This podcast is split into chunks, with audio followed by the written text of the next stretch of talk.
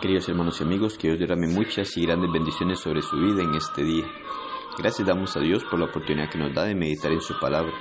Le agradecemos a cada uno de ustedes también por tomar de su tiempo y así poder meditar en la palabra de nuestro Dios. Reciba un caluroso saludo de la Iglesia Cristo en Siquirres. Es una gran bendición para nosotros el poder compartir la verdad de Dios y así poder conocer qué es lo que Dios traza a través de su palabra para acercarnos a Él y poder tener la esperanza de ir a morar eternamente con nuestro Dios. En la carta a los Filipenses, capítulo 2, versículo 3 al 5 nos dice, Nada hagáis por contienda o por vanagloria, antes bien con humildad estimando cada uno a los demás como superiores a él mismo, no mirando cada uno por lo suyo propio, sino cada cual también por lo de los otros. Haya pues en vosotros este sentir que hubo también en Cristo Jesús. ¿Qué une a un equipo? Pudiésemos decir que el deseo de aprender un deporte, Podemos pensar en que es el mejorar en cierto deporte o aprender ciertas habilidades específicas. Sin embargo, lo que podemos decir que une en realidad a un equipo es la meta que comparten de ganar. Cuando analizamos el cristianismo, podemos ver que compartimos un propósito. Nos esforzamos por una misma meta, la cual es llegar al cielo. Nuestro entrenador es Jesucristo iniciamos la unidad con Él. Según Romanos 6, 4 y 5, Pablo escribió que la unidad cristiana fluye de arriba hacia abajo, porque somos sepultados juntamente con Él para muerte por el bautismo, a fin de que como Cristo resucitó de los muertos por la gloria del Padre, así también nosotros andemos en vida nueva. Porque si fuimos plantados juntamente con Él en la semejanza de su muerte, así también lo seremos en la de su resurrección. La unidad espiritual fluye de esta manera.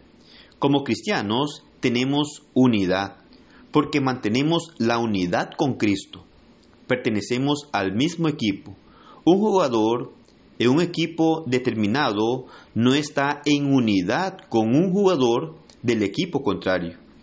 Ellos están en equipos diferentes tienen metas que incluso son opuestas. Los cristianos solamente pueden estar unidos con aquellos que están unidos con Cristo, aquellos que están en el mismo equipo. Si un entrenador entrara al vestuario y viera que su equipo estuviera discutiendo, es muy probable que llegara a parar aquella discusión y se sentaría diciendo, recordemos por qué estamos aquí recordemos lo esencial. La unidad del equipo se relaciona a aquellas metas compartidas que son esenciales.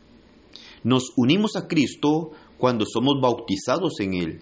Toda unidad espiritual fluye de arriba hacia abajo. Pero algunas veces nos encontramos en un equipo en el cual no nos gusta alguien. Tal animosidad no puede existir en un equipo si existe. Llegamos a perder los propósitos con los cuales hemos llegado a ser parte de él. Podemos llegar a ser expulsados de aquel equipo. Así el cristianismo lo podemos mirar. Dios llega a unificarnos en un cuerpo.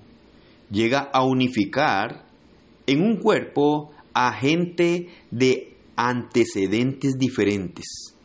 Algunos han crecido en el cristianismo, otros conocen la verdad después de haber estado en diferentes grupos religiosos.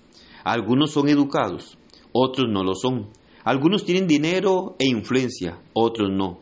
¿Cómo podemos conservar la unidad vertical y también mantener nuestra unidad horizontal? Solamente aprendiendo lo que nos dice Filipenses 2, 3 al 5 donde manifiesta que nada hagamos por contienda o por vanagloria.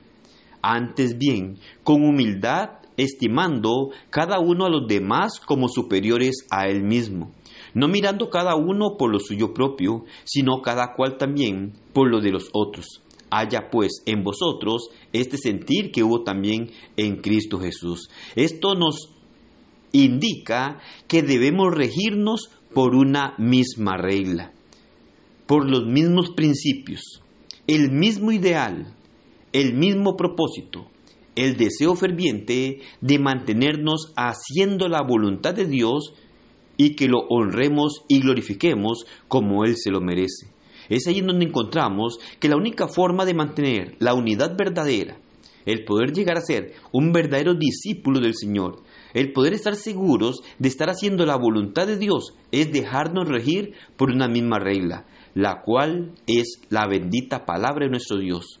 Si todos nos dejamos guiar por la palabra de nuestro Dios, todos pensaríamos iguales y actuaríamos de la misma manera. Sin embargo, hoy encontramos muchos grupos religiosos, cada uno dejándose guiar por opiniones, por pensamientos, por aspectos que llegan a creer que debe ser de esta o de otra forma. Sin embargo, cuando conocemos la verdad de Dios, nos damos cuenta que Dios ha dejado su palabra.